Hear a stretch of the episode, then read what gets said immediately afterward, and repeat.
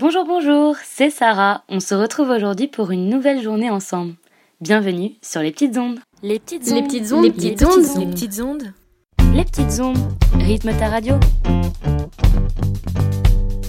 Au programme aujourd'hui, des infos insolites, du sport, des découvertes et une histoire extraordinaire. Et on démarre la journée comme les grands, c'est l'heure des infos. Avec Mathilde qui nous a dégoté des trouvailles inédites. Tu ne vas pas en croire tes oreilles. Bonjour à tous, aujourd'hui dans les petites infos, on va parler d'une bactérie écolo, d'une chorale géante, de cinéma à la maison et du silence. Écologie. Des scientifiques découvrent une bactérie géniale. Elle mange le plastique du polyuréthane, une matière utilisée pour fabriquer tes baskets ou les couches de bébé. Chaque année, des millions de tonnes de ce plastique sont fabriquées, mais une grande partie finit à la poubelle, car on ne peut pas la recycler. Cette bactérie serait donc une solution pour réduire la pollution. Mais attention, il faudra dix ans avant de pouvoir l'utiliser. Évite donc de jeter ce plastique à la poubelle et recycle dès que possible. Chantons en chœur. En Italie, des enfants ont chanté dans la plus grande chorale virtuelle au monde. Les sept cents élèves de l'école de musique se sont enregistrés et filmés, chacun chez eux. Leur professeur a ensuite regroupé toutes les vidéos. C'est comme si les enfants étaient dans la même pièce. Leur objectif est de transmettre un message d'espoir et de solidarité face à l'épidémie mondiale.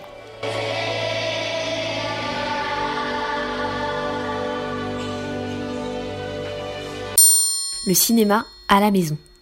Depuis avant-hier, Disney a lancé Disney plus, une plateforme de streaming payante. Tu peux y accéder depuis un ordinateur ou une télévision. Si tu es inscrit, tu pourras y voir des films, des documentaires ou des séries. Une autre plateforme de streaming a été créée spécialement pour le confinement. Tu peux y retrouver plus de mille films. À toi de choisir lequel tu souhaites regarder une fois tes devoirs terminés. Écoutez le silence. As-tu remarqué, depuis quelques semaines, à quel point tout était calme dehors ? Tu n'es pas le seul. D'ailleurs, une plateforme regroupe des sons enregistrés dans le monde entier. À Téhéran, une ville en Iran, on peut entendre les oiseaux chanter.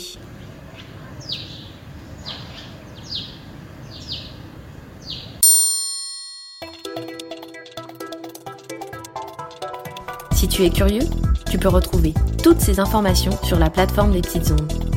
À demain pour de nouvelles petites infos. Comme tous les jeudis, les petites ondes t'emmènent à la découverte d'un nouveau pays. Aujourd'hui, tu t'envoles avec Sixtine, direction l'Espagne. Alors, attache ta ceinture, décollage imminent.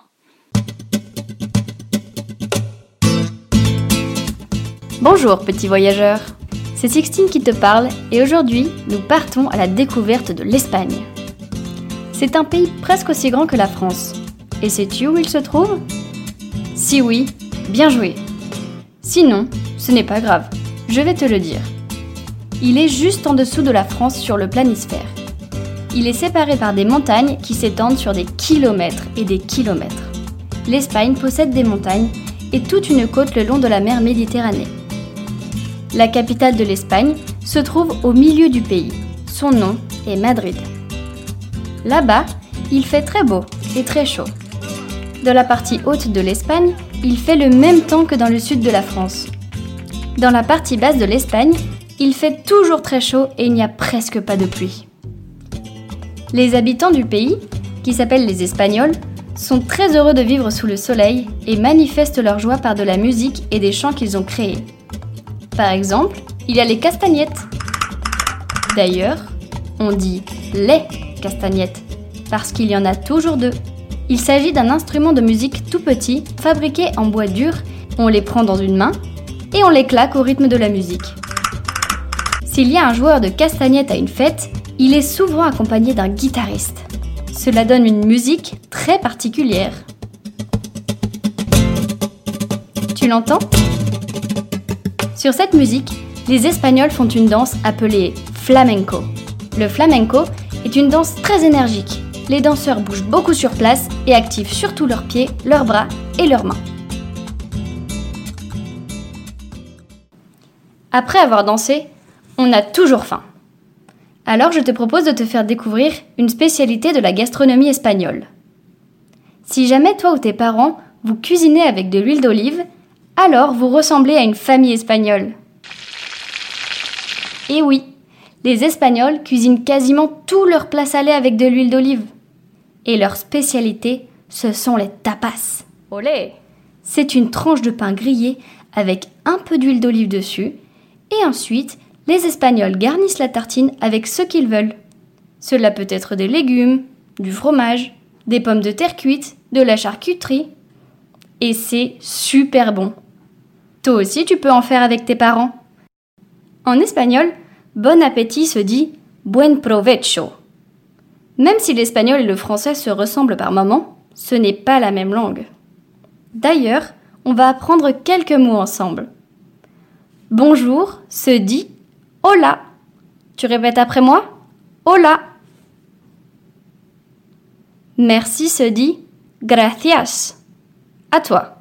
Gracias. Celui-ci n'était pas facile. En France, le R se prononce R comme dans merci, alors qu'en Espagne, il se prononce R comme dans gracias. Et c'est assez compliqué d'arriver à le dire du premier coup. On retrouve aussi ce R dans buen provecho. Tu répètes? Buen provecho. Tu le retrouves aussi dans les mots por favor, qui veulent dire s'il te plaît. À toi maintenant. Por favor. Bravo! Et je crois bien qu'on a fait le tour de ce qu'il faut savoir sur l'Espagne. Tu es prêt à y aller. Il ne me reste plus qu'à te dire adios. À ton avis, ça veut dire quoi? Oui, c'est ça. Ça veut dire au revoir. Alors, adios, petit voyageur. Tu n'arrives pas à dormir?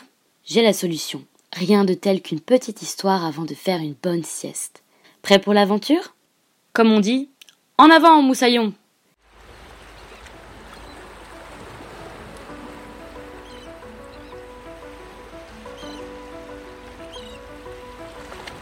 Il était une fois un petit pêcheur qui vivait dans le port de Saint-Malo. Pour nourrir sa femme et son petit garçon, il partait longtemps sur la mer pêcher du poisson. Mais le poisson se faisait de plus en plus rare et le petit pêcheur devait partir de plus en plus loin sur la mer. Un jour qu'il était très loin, il entendit un grondement sourd au loin. Et il vit que l'horizon s'était couvert d'énormes nuages noirs. La tempête arrivait droit sur lui. En quelques minutes, d'énormes vagues se déchaînèrent autour de lui. Terrifié, il se cramponnait au mât en hurlant « Au secours! Au secours !» Beaucoup plus loin, sous la mer, tout était calme. Là-bas, une petite baleine se promenait avec sa maman. Elle regardait la tempête avec intérêt et aperçut le petit pêcheur qui s'affolait. « Maman » demanda la petite baleine. « Pourquoi est-ce que cet homme hurle comme ça ?»« Il a peur de se noyer » dit la maman baleine. « Se noyer, maman? Qu'est-ce que c'est ?»« Les hommes ne savent pas vivre sous la mer comme nous » expliqua la maman baleine. « Ils vivent sur la terre. »« Pourtant, » dit la petite baleine, « il a l'air très gentil ce petit pêcheur. » Et je ne veux pas qu'il se noie. À ce moment-là, une vague plus grosse que les autres fonça tout droit sur le bateau du pêcheur et le renversa. Le petit pêcheur, par la puissance de la vague, fut projeté dans la mer. Alors la petite baleine se précipita dans sa direction, ouvrit grand sa bouche et elle avala le petit pêcheur pour le mettre à l'abri dans son ventre. Le petit pêcheur avait été assommé par sa chute dans la mer. Quand il se réveilla, il se trouvait dans le noir. Eh oh! Eh oh! C'est normal, il était dans le ventre de la baleine. Il tâtonna autour de lui en se demandant où il était. C'était chaud et mou. Il se dit « Mais je suis dans le ventre d'une baleine! Mon Dieu! Au secours! Au secours !» La petite baleine entendit du bruit dans son ventre. Elle se dit « Tiens, il a dû se réveiller !» Alors, elle souffla très fort et le petit pêcheur fut éjecté par le trou qui est sur le dos de la baleine. Il fut projeté loin dans l'air, puis retomba assis sur le dos de la baleine. « Au secours, au secours! Une baleine !»« Mais non !» dit la baleine en riant. « N'aie pas peur, je t'ai mis dans mon ventre pour te sauver de la noyade. Rappelle-toi, une vague t'a fait tomber dans l'eau et c'est pour te sauver que je t'ai avalé, pas pour te manger. » Le petit pêcheur remercia la baleine de l'avoir sauvé. Mais il était très triste, il n'avait plus de bateau et se trouvait en plein milieu de la mer. « Allez, dit la baleine, je vais t'aider à rentrer chez toi, n'aie pas peur. Où se trouve ton village ?» Le petit pêcheur regarda autour de lui. La nuit était tombée et il ne voyait pas grand-chose. Par chance, le grand phare était allumé et guida les deux compagnons en direction de la côte. La baleine déposa le petit pêcheur qui escalada l'échelle du ponton. « Merci beaucoup de m'avoir sauvé, petite baleine. » Depuis ce jour, chaque fois qu'il part en bateau, le petit pêcheur rend visite à son amie la baleine. J'espère que tu es en forme car Sixtine ne tient plus en place. Elle t'attend pour commencer une super séance de sport. Prépare-toi parce que ça va décoiffer. Salut les petits sportifs! Vous êtes prêts à vous défouler? Oui? Ok, alors d'abord, tu vas t'assurer d'être dans un endroit où il y a de la place pour faire le sport. Comment savoir si c'est bien? Il te suffit d'être debout, tu tends les bras horizontalement de chaque côté de ton corps, les épaules sont alignées avec les mains, les bras tendus parallèles au sol et tu tournes une fois sur toi-même. Si tu n'as rien touché, c'est bon. Et vérifie aussi qu'il n'y a rien au sol, pas de jouets qui traînent, tu risquerais de te faire mal dessus ou de les casser. Et c'est parti! Commence par sauter sur place. Tu fais des petits sauts, tu fais plein de petits sauts. Hop, hop, hop! Allez, encore, on fait des petits sauts. Hop, hop, hop, hop, hop! C'est bon, ça va? Et maintenant... Hop, tu t'accroupis et tu fais le crapaud. Est-ce que tu peux avancer comme un crapaud? Tu peux avancer dans cette position? Allez, vas-y, avance comme ça. Tu peux faire des petits tours dans l'espace que tu as délimité pour faire le sport. Tu avances, tu avances, tu avances. Moi, je le fais avec toi aussi. Tu avances, tu avances. Attention, t'es prêt. Et hop, on se relève. Et comme tu as beaucoup d'énergie, tu te remets un crapaud. Et tu te relèves. Et tu te remets un crapaud. Et tu te relèves. C'est normal si tu es un peu fatigué. À présent, fais un tour sur toi-même. Et un autre dans l'autre sens. Tu as toujours le sens de l'équilibre?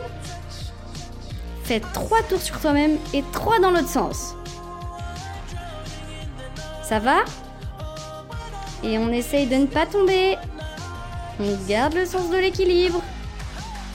Oula, moi aussi j'ai un petit peu perdu mes repères pendant cet exercice. On va laisser le cerveau se reposer pendant dix secondes. Tu comptes avec moi? un, deux, trois, quatre, cinq, six, sept, huit, neuf et dix. Est-ce que tu es prêt? Tends les bras au-dessus de ta tête comme si tu essayais de toucher le plafond. C'est bon? À présent que tes bras sont tendus au-dessus, tu peux sauter sur place. Attention, il faut bien garder les bras tendus. Hop, on saute, on saute, on saute. Hop, hop, hop. Hop, hop. Ouh. Et maintenant, un exercice de rapidité. Tu connais ta droite et ta gauche? Si oui, c'est super. Sinon, ce n'est pas grave. Tu peux faire avec la droite et la gauche que tu connais. Alors attention... Il faut que ton bras droit touche ton pied droit. Et en restant en bas, ton bras gauche va toucher ton pied gauche. Et hop, on se redresse. Et maintenant, il faut que le bras gauche touche le genou droit. Et que le bras droit touche le genou gauche. Ok, on se relève. Maintenant, avec tes deux mains, tu peux aller toucher l'arrière de tes deux chevilles. Bien joué! Mais, dis donc, ça fait longtemps qu'on n'a pas sauté. Allez, hop, on saute, on saute. Et avec les bras au-dessus de la tête, s'il te plaît. Hop, on saute, on saute. Ouh, on saute doucement maintenant. Doucement, de plus en plus lentement. Et on s'arrête. Tu peux reprendre ton souffle, je vais reprendre le mien. Maintenant, on va se calmer tous ensemble et on va souffler. T'es prêt ? D'abord, on inspire et ensuite, on expire. Tu refais avec moi en même temps ?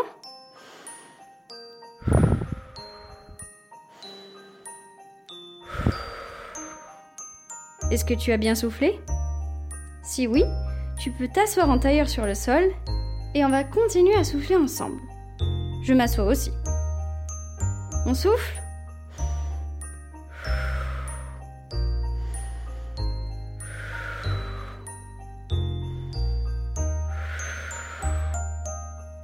Est-ce que ton corps est un petit peu plus calme ? En tout cas, ça marche bien pour moi. Et maintenant, la dernière étape, tu vas t'allonger sur le sol. C'est ton dos qui est collé au sol, pas ton ventre. Et tu souffles tout pareil. Tu es prêt ?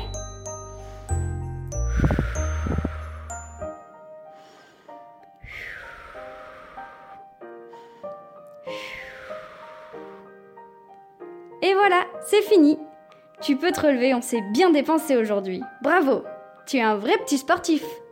J'espère te revoir demain sur les petites ondes pour qu'on s'amuse encore ensemble. Tiens donc, Gabrielle nous a ouvert son livre des savoirs et a encore fait une sacrée découverte. Elle va tout te raconter. Tu vas voir, c'est étonnant.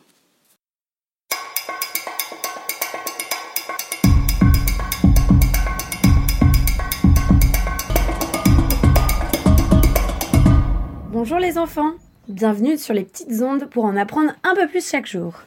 Si je vous dis lapin, chocolat, cloche, ça doit bien vous dire quelque chose, non ? Eh oui, dimanche, nous allons fêter Pâques. Et même si cette année, ça risque d'être un peu particulier, ce week-end, vous serez sûrement beaucoup de familles à célébrer cette fête joyeuse. Mais... Oh ! Est-ce que vous pensez que les cloches vont passer quand même ?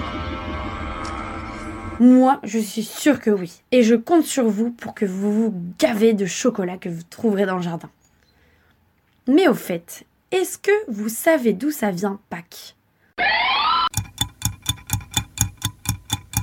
Pâques, c'est une fête religieuse avant tout. Par exemple, dans la religion juive, on dit la Pâques ou aussi Pessah. Les Juifs célèbrent la libération de leur peuple et la fin de l'esclavage.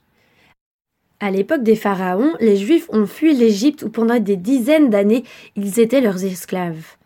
On appelle cette période l'Exode. Et pendant très longtemps, les Juifs sacrifiaient un agneau dans chaque famille pour célébrer cette fête. Tu te rends compte, la pauvre bête ? Heureusement, ce rituel ne se pratique plus depuis la destruction du temple de Jérusalem. Ah, ouf ! Aujourd'hui, ce moment de Pâques invite tous les Juifs à dépasser leurs limites, tout comme l'ont fait leurs ancêtres. Et toi, comment tu fais pour dépasser tes limites ? Est-ce que toi aussi tu pars à l'aventure ? Pâques, c'est également une fête très importante pour les chrétiens, qui célèbrent la résurrection de Jésus. Cela signifie que Jésus a vaincu la mort. Il est le Messie. Cela montre que Jésus est bien Dieu. Et qu'il a offert sa vie pour que tout le monde puisse être sauvé et aller au paradis. quarante jours avant sa mort, celui-ci est allé au désert pour jeûner. Ça veut dire qu'il ne mangeait pas grand-chose. Et pour faire comme lui, les chrétiens ont jeûné aussi. Mais ils ont conservé tous les œufs que leurs poules pondaient pour pouvoir les manger après. Hum, les gourmands ! Et voilà d'où viennent les œufs de Pâques. Aujourd'hui, qu'on croit en Dieu ou pas, Pâques est une fête importante pour beaucoup d'entre nous. C'est tout un symbole. Pâques, c'est le début du printemps, le début des beaux jours, des pâquerettes dans le jardin et le chant des oiseaux dans les arbres. Mais les symboles de Pâques, vous savez, l'œuf, le lapin, les cloches, apparaissent de très bons chocolats. Est-ce que vous savez ce qu'ils représentent ? L'œuf, par exemple, bien avant les religions, les Égyptiens avaient l'habitude de teindre les œufs et de les offrir comme cadeau à leurs proches pour symboliser le renouveau et la vie. Chez nos amis les Gaulois, les druides, comme notre bon vieux Panoramix, teignaient les œufs en rouge en l'honneur du soleil. Et l'origine du lapin de Pâques, est-ce que vous la connaissez ? Apparemment, cela viendrait d'une légende allemande. Une pauvre femme ne pouvant offrir de douceur à ses enfants décora des œufs qu'elle cacha dans le jardin. Les enfants, apercevant un lapin, crurent que celui-ci avait pondé des œufs. Un autre animal, le poisson. C'est le symbole des chrétiens. Il évoque la pêche miraculeuse réalisée par les apôtres sur l'ordre de Jésus. Tous les chrétiens sont invités à devenir des pêcheurs d'hommes, chargés d'annoncer la bonne nouvelle de la résurrection de Jésus à tous les peuples. Les cloches, quant à elles, annoncent la bonne nouvelle et la répandent dans les jardins. Enfin, l'agneau représente la pureté, l'innocence, la justice et le sacrifice de Jésus. Il est souvent préparé et dégusté au menu le dimanche de Pâques dans les familles chrétiennes. Hum, c'est trop bon!